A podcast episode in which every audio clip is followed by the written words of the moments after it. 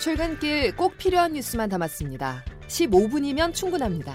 CBS 김덕기의 아침 뉴스가 전해드리는 뉴스 속속.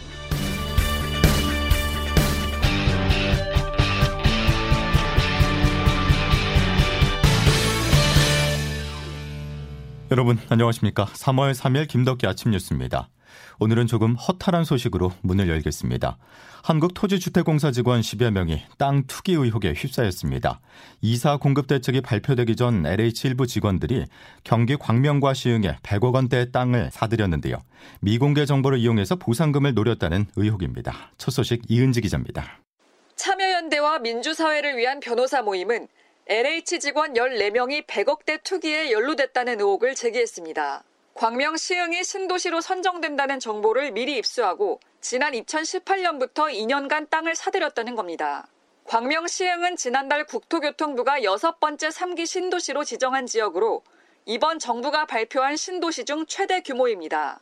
LH 직원들이 약 58억 원을 대출받아 2만 3천 제곱미터, 옛 단위로 7천 평의 땅을 본인 또는 배우자 등과 공동 명의로 사들였다는 주장입니다. 참여연대의 이강훈 변호사입니다. 공공주택 사업지구 지정이 마치 고양이에게 생산을 맡기는 것처럼 느껴진다면 아무리 취지가 좋은 사업이라도 국민들의 불신은 커질 수밖에 없고 수용 대상 사업지에서 오랜 기간 거주 또는 생계를 유지하다가 토지를 수용당하는 주민들은 심한 박탈감을 느낄 수밖에 없을 것입니다. 이들 단체는 일부 필지만 확인한 결과였다며 신도시 전 지역을 전수조사하면 더 많은 비위가 드러날 거라고 주장했습니다. 특히 업무상 비밀을 이용해 사적 이익을 취하고자 하는 것은 명백한 위법이라며 국토부와 LH에 대한 철저한 감사를 촉구했습니다. CBS 뉴스 이은지입니다. 만약 LH 일부 직원의 미공개 정보를 이용한 사전 투기 의혹이 사실로 확인될 경우 그 파장은 만만치 않을 것으로 보입니다. 정부가 추진을 하고 있는 공공주도의 부동산 공급 대책이 가장 큰 타격을 받을 수밖에 없는데요. 정세균 국무총리는 철저히 조사하라면서 칼을 빼들었습니다. 이어서 조태임 기자의 보도입니다. 정부가 투기를 차단하겠다며 공공 직접 시행 사업을 추진 중인 상황에서 공공기관 직원들의 투기 의혹이 불거지며 정부 정책에 대한 불신의 목소리가 커지고 있습니다. 정부는 이사 공급 대책을 내놓으면서 공공이 토지를 수용하고 사업을 직접 시행하는 대신 토지 소유자에게 우선 공급권을 주는 한편 신규 매입자에게는 현금 청산 원칙을 세워 재산권 침해 논란을 사고 있는 상황입니다. 그런데 LH 직원들이 사전 정보를 이용해 투기에 앞장선 정황이 나온 겁니다. 특히 의혹이 제기된 직원들 상당수가 LH의 보상 업무 담당자라는 점도 직원들의 도덕성 논란에 기름을 붓고 있습니다. 정부 정책과 공공기관 직원에 대한 불신은 토지 수용과 보상 단계 등 공공사업 추진에 차질이 불가피해 보입니다. 또 이번에 LH 직원들이 광명 시흥 일대 토지를 사들인 때가 변창흠 국토부 장관이 LH 사장이었던 시기와 겹치면서 변 장관 역시 책임에서 자유로울 수 없다는 지적도 나옵니다. 이런 가운데 정세균 국무총리는 사실관계를 신속히 조사하고 필요한 경우 수사 의뢰 등 철저한 조치를 취하라고 강경 대응을 주문했습니다. 국토부는 광명 시흥 토지 소유자와 LH 직원들의 명단을 대조하는 방식으로 전수조사에 들어가는 한편 다른 3기 신도시 지구까지로 조사 범위를 확대해 나갈 계획입니다. CBS 뉴스 조태임입니다. 말살, 파괴, 졸속 등 윤석열 검찰총장의 입에서 작심 발언이 쏟아졌습니다. 여건이 추진을 하고 있는 중대범죄수사청 설치에 대해서 직접 비판하고 나섰는데요. 선거를 앞두고 윤 총장이 대국민 여론전에 뛰어들었다는 분석입니다. 보도에 정다운 기자입니다. 윤석열 검찰총장은 어제 국민일보 인터뷰에서 중대범죄수사청 설치와 관련해 검찰을 흔드는 정도가 아니라 폐지하려는 시도라고 규정했습니다. 수사와 기소를 기계적으로 분리하게 되면 사건 규모가 크고 복잡한 부패 범죄 등에 대해 검사가 법정에서 유죄를 받아내기 어렵다는 점이 가장 큰 반대 이유입니다. 윤 총장은 직을 걸어 막을 수 있다면 100번이라도 걸겠다며 이례적으로 직접 언론에 입장을 밝혔습니다. 아직 법안이 발의되지도 않은 상황에서 나온 강한 발언에 윤 총장이 다음 달 재보궐 선거를 앞두고 거취 결단을 내리려는 것 아니냐는 해석도 나옵니다. 여권이 여론에 민감한 시기를 이용해 윤 총장이 직을 던지면 중수청의 비판적인 반응이 커질 수 있습니다. 그간 윤 총장은 추미애 법무부 장관과의 갈등 국면에서 수차례 사퇴 압박을 받아왔지만 줄곧 사퇴는 없다는 입장이었는데 미묘한 분위기 변화가 감지된 상황. 오늘 오후 대구 고등검찰청을 방문하는 윤 총장이 검찰 내부 결속을 다지기 위한 또 한 번의 작심 발언을 내놓을지 주목됩니다. CBS 뉴스 정다운입니다. 중대범죄수사청에 대해서 윤석열 검찰총장이 반기를 들면서 문재인 정부의 검찰개혁은 새로운 국면을 맞았습니다. 더불어민주당은 이달 안에 중수청 설치 법안을 발의하겠다는 계획이었었는데요. 이번 충돌이 자칫 정치 쟁점화가 될 수 있어 민주당은 공식 대응은 자제하면서 속도 조절에 들어간 모습입니다. 여당의 분위기 김기용 기자가 취재했습니다. 윤석열 검찰총장은 언론 인터뷰에서 직을 걸어 막을 수 있는 일이라면 100번이라도 걸겠다며 민주당이 추진하는 수사청 입법을 강하게 비판했습니다. 민주당과 청와대는 일단 차분하게 대응했습니다. 신영대 대변인입니다. 국회에서 어쨌든 검찰 개혁이 필요하다고 해서 검개특위를 뿌린 거니까 그 내에서 충분히 노력해서 검찰 개혁을 완수하는 게 대신 윤 총장의 절차적 문제를 지적했습니다. 아직 당에서 법안도 나오지 않은 상황에서 윤 총장이 향후 있을 당정 협의회나 공청회도 아닌 언론 인터뷰를 통해 불만을 표출한 건 절차적으로 옳지 않다는 겁니다. 이런 가운데 당 검찰개혁 특위 내부에선 기류 변화가 감지됐습니다.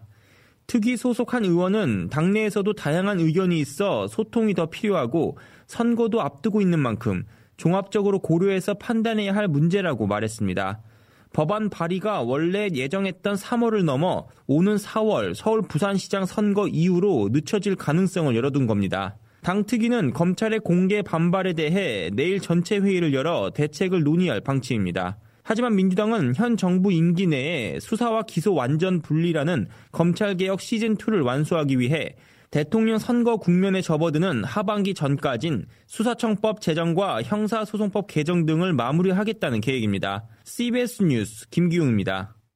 코로나19 소식으로 이어가겠습니다. 4개월 가까이 이어지고 있는 3차 대유행이 끝날 기미를 보이지 않고 있습니다. 어제는 경기도 동두천시에서 외국인 90여 명이 확진 판정을 받았는데요. 대표적인 방역 사각지대로 꼽히는 외국인 노동자 일터를 중심으로 집단 감염이 계속되고 있어서 방역 당국이 긴장하고 있습니다. 박지환 기자의 보도입니다. 경기 동두천에서 외국인을 포함해 105명이 코로나19 확진 판정을 받은 건 대규모 지역사회 감염 때문으로 보입니다. 사흘 전 동두천시 선별검사소를 다녀간 509명 가운데 435명이 외국인이었고 이들 중 96명이 양성 판정을 받았기 때문입니다. 이처럼 선별진료소에 많은 외국인이 다녀가고 확진율도 높게 나타난 건 매우 이례적입니다. 특히 주한 미군기지 캠프 KC가 있는 동두천에는 주한 미군을 제외한 등록 외국인이 4천여 명에 달해 추가 확산 가능성도 배제할 수 없습니다. 경기도 코로나19 긴급 대응단 임승관 단장입니다. 확진자들의 소속 사업장이나 활동 공간이 다양하고 분산되어 있다면 매우 우려스러운 일이 될 것 같습니다. 동두천시의 지역 감염이 확산되면서 생활권이 겹치는 인근 지역에도 영향을 미쳤을 수 있습니다. 이와 함께 어젯밤 9시까지 전국에서 코로나19 양성 판정을 받은 사람은 모두 408명으로 전날 같은 시간대보다 89명이 많았습니다. 통계가 자정에 마감되는 점을 고려하면 오늘 자정 기준 신규 확진자는 400명대 중후반이 될 것으로 보입니다. CBS 뉴스 박주환입니다. 영국에서 아스트라제네카 백신이 고령층에게도 예방 효과가 있다는 연구 결과가 나왔습니다. 아스트라제네카 백신을 1회 접종한 70세 이상 고령층에게 최대 73%의 코로나 예방 효과가 나와 61%의 예방 효과를 보인 화이자 백신보다 효과가 더 좋은 것으로 조사됐습니다.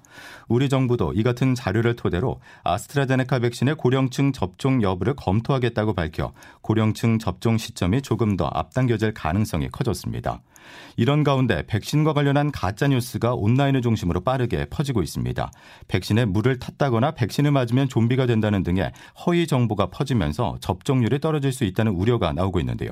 정세균 국무총리가 강력한 대응을 시사했습니다.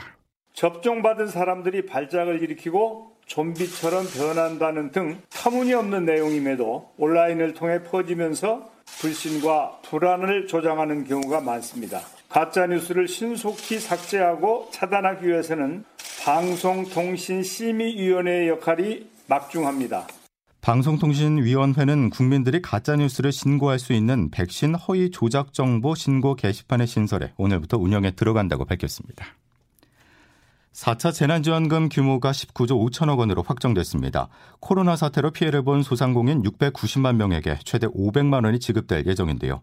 또 노점상에게도 50만 원이 지원됩니다. 정부는 이번 4차 재난지원금은 두텁고 폭넓게 지원하면서 사각지대를 최소화하는 데 신경을 썼다고 밝혔는데요. 그런데 문제가 있습니다. 재원 마련인데요.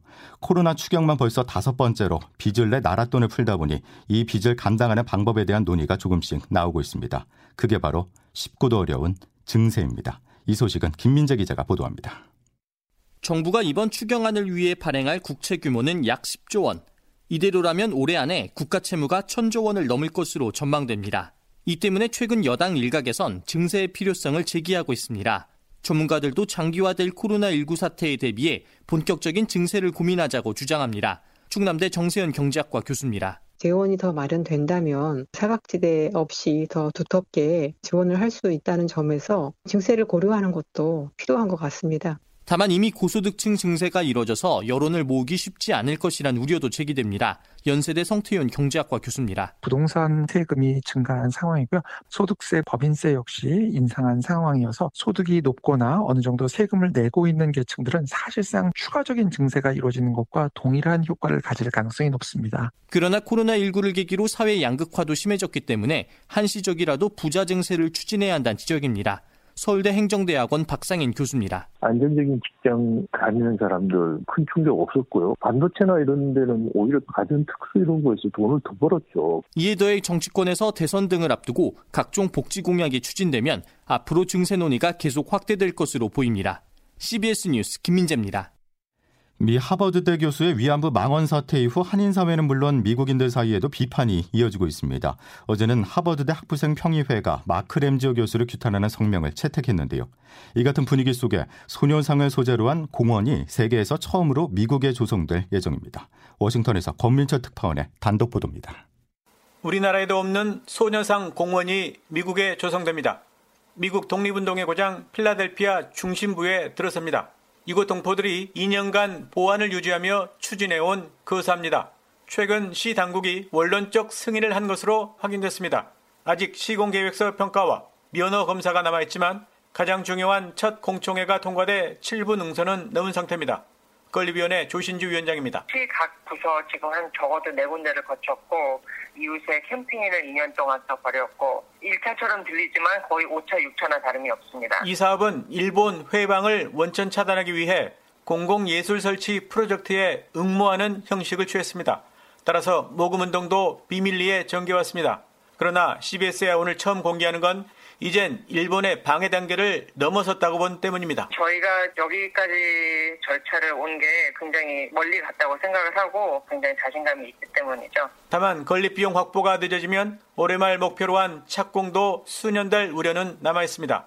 물론 이 소녀상 공원은 이번 하버드 교수 망언 사태와는 무관합니다. 하지만 위안부 왜곡을 막기 위한 이런 전략적인 접근은 여러 시사점을 남깁니다. 워싱턴에서 CBS 뉴스 권민철입니다. 이제 오늘 날씨 알아보겠습니다. 김수진 기상 리포터 전해주시죠. 네, 오늘 아침 반짝 추워졌습니다. 북서쪽에 찬 공기가 내려오면서 오늘 철원의 최저 기온 영하 7.5도, 서울 영하 1.2도 등의 분포로 대부분 영하권으로 떨어져서 예년 이맘때보다 좀 더 추운 날씨를 보이고 있습니다.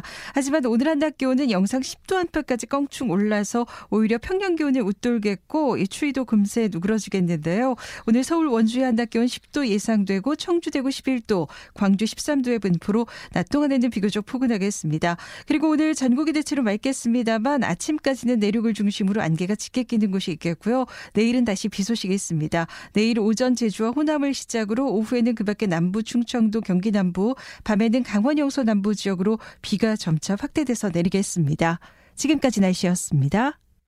투기와 전쟁까지 선포를 했던 이번 정부에서 일부 LH 직원의 투기 의혹은 충격을 넘어서 경악 그 자체입니다. 집값을 잡은 게 아니라 투기에 좋은 기회를 잡은 꼴이 됐는데요.